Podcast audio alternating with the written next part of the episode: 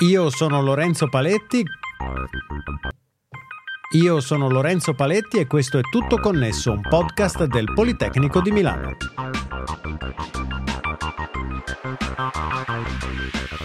In questa puntata Deepfake, un numero sempre maggiore di immagini generate sinteticamente si diffonde sui media e mentre diventano sempre più verosimili c'è chi cerca un modo per riconoscere anche il falso apparentemente perfetto.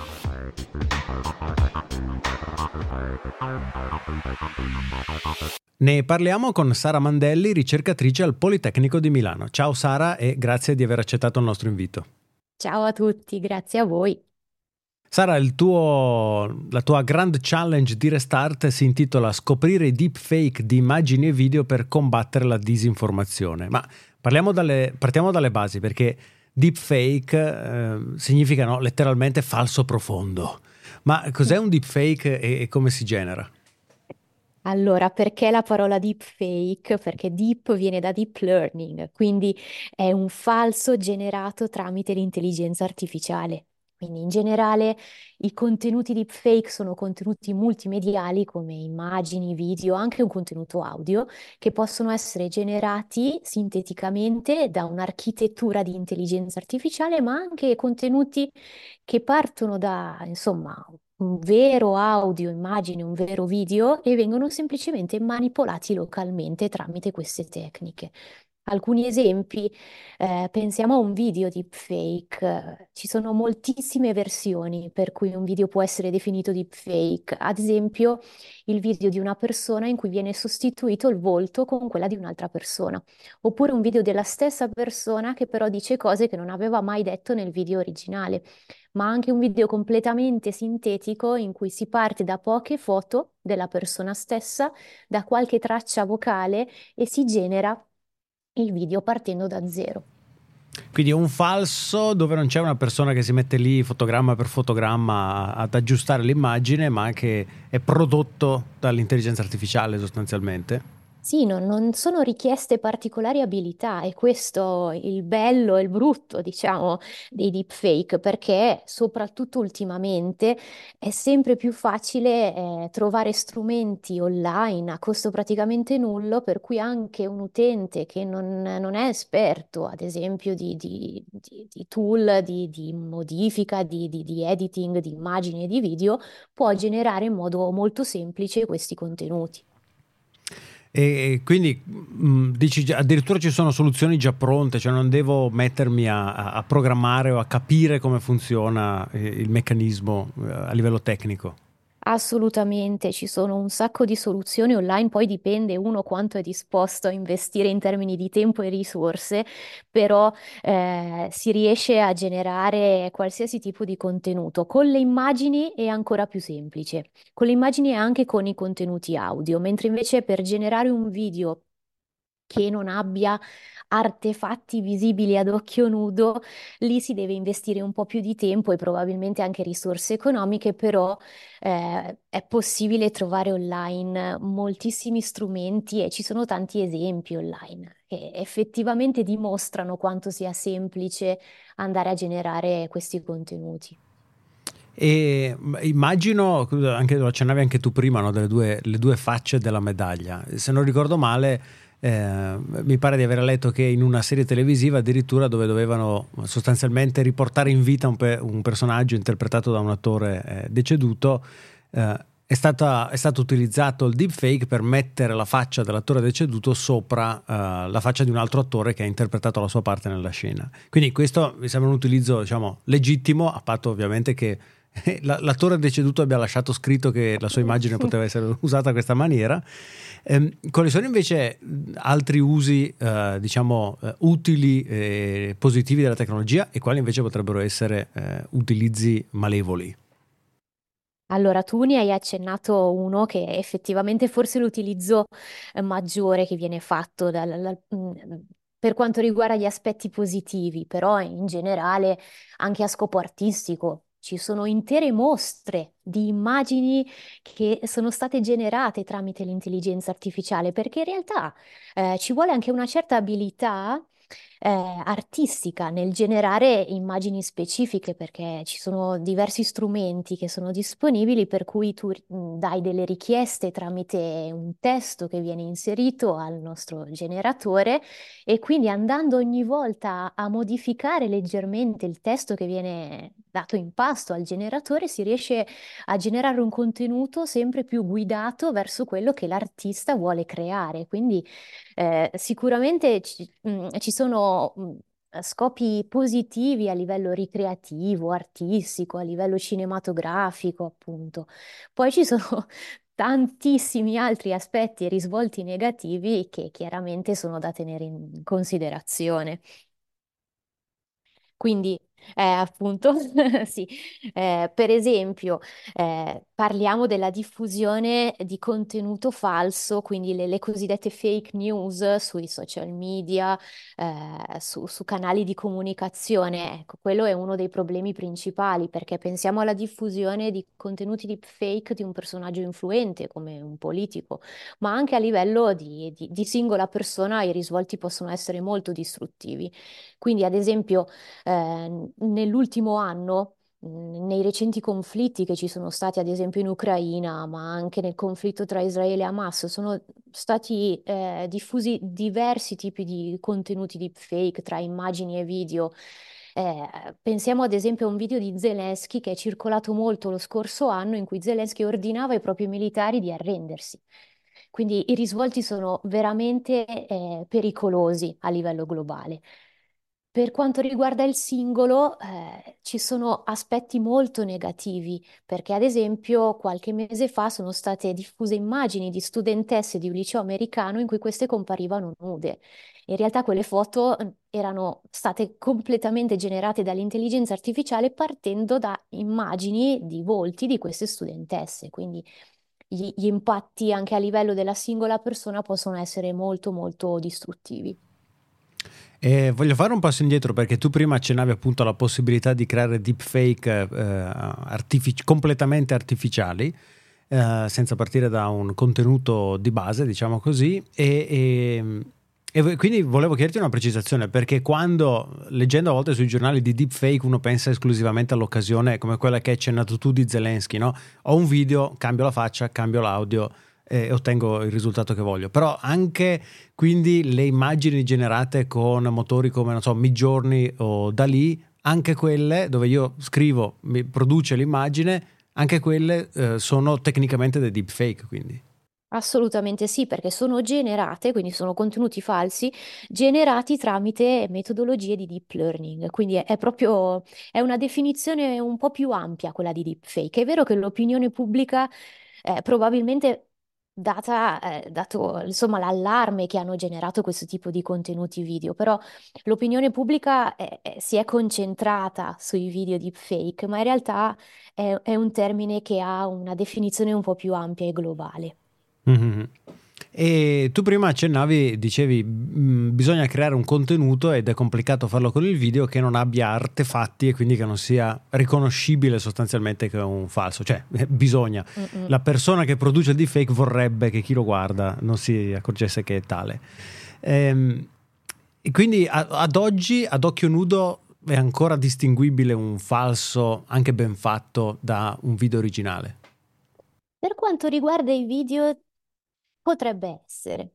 Dico potrebbe perché eh, ci sono ogni giorno nuovi generatori che saltano fuori e quindi ehm, non, eh, non sono sicura degli ultimi generatori che potrebbero, potrebbero essere disponibili mm, di recente, però per quanto riguarda i video è molto complicato tuttora generare un video che non abbia degli artefatti eh, visibili che magari un occhio allenato può eh, catturare, perché ehm, c'è anche da distinguere l'occhio della persona che fa ricerca su un determinato argomento e quindi è più allenata a trovare artefatti, a concentrare lo sguardo su determinate aree ad esempio del ritratto di una persona rispetto a un, un utente generico che non, eh, insomma, non è abituato a gestire contenuti di quel tipo. Quindi per quanto riguarda i video, mm, posso dire eh, quasi con certezza che tuttora è molto molto complicato generare contenuti deepfake che non abbiano artefatti visibili. Per quanto riguarda le immagini e l'audio,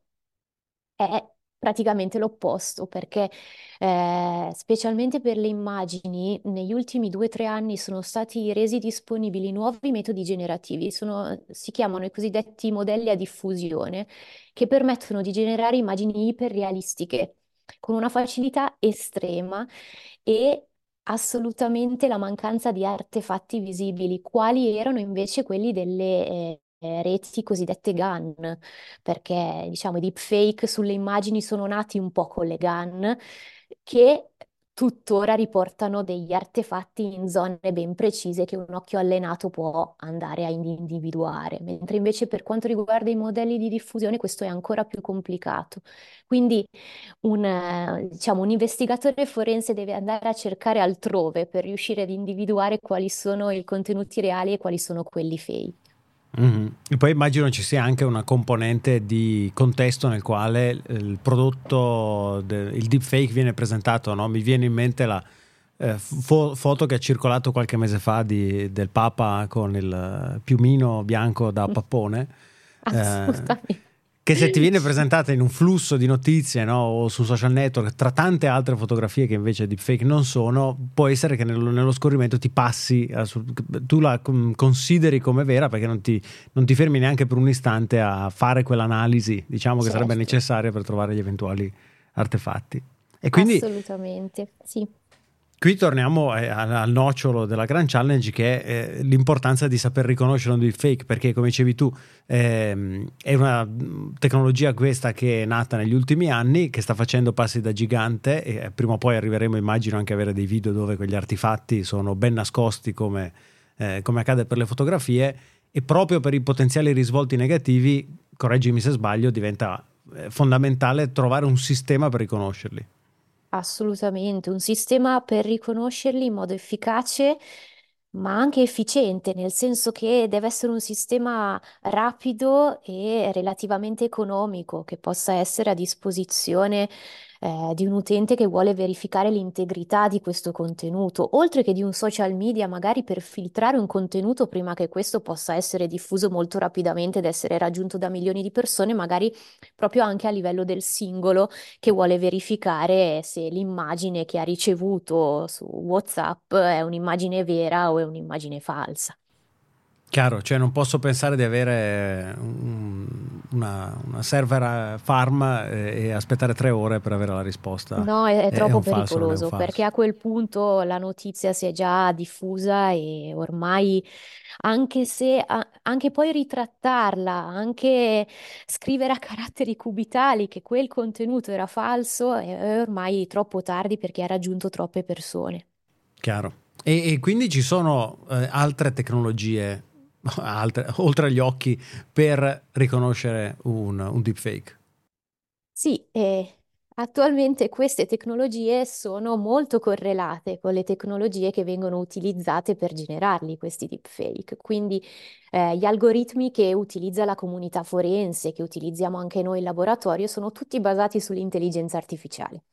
Quello che facciamo di solito è collezionare grandi quantità di dati, quindi grandi quantità di video, di immagini, di, di tracce audio e poi in, in gergo tecnico si dice alleniamo una, un'architettura basata su intelligenza artificiale a distinguere quali sono i contenuti reali e quali sono i contenuti fake.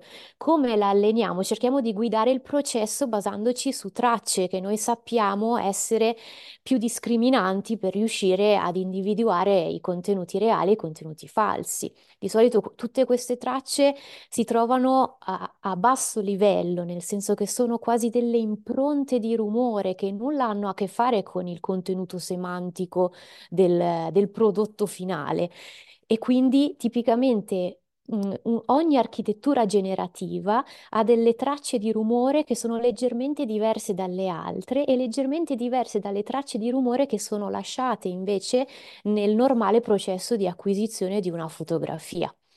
Quindi noi ci basiamo sul catturare queste tracce molto, diciamo, sottili, quasi invisibili, che però ci permettono poi di, di andare a fare l'identificazione. Chiaro, quindi la macchina, eh, oltre a, ad avere una rapidità di elaborazione, eh, immagino, maggiore rispetto a quella dell'essere umano, contrariamente all'essere umano non si ferma al soggetto, ma guarda anche il, il dettaglio tecnico di, di cosa c'è in quel momento sullo schermo.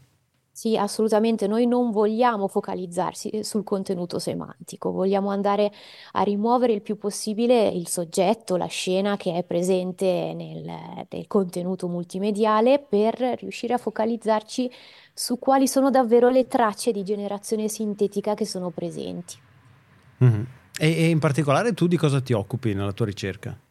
Io nella mia ricerca mi occupo di ad- andare ad identificare le immagini soprattutto le immagini fake, perché, come vi dicevo prima, anche se insomma in tutti questi ultimi anni l'interesse dell'opinione pubblica eh, si è concentrato soprattutto sui video, per questo che il termine deepfake spesso è stato accostato ai video, in realtà nella comunità forense negli ultimi due o tre anni c'è stata una rinascita dell'interesse eh, della, della rilevazione delle immagini sintetiche, proprio per l'introduzione dei modelli a diffusione che hanno dato un boost incredibile incredibile alla generazione iperrealistica di questo tipo di immagini. Quindi mi sto concentrando soprattutto sulle immagini proprio per questo, perché eh, è molto più facile per un utente inesperto generare questo tipo di contenuti a costo zero. Chiaro, quindi c'è il rischio che ne circolino molte di più e quindi è prioritario riconoscere quelle rispetto, come dicevamo prima, a un video.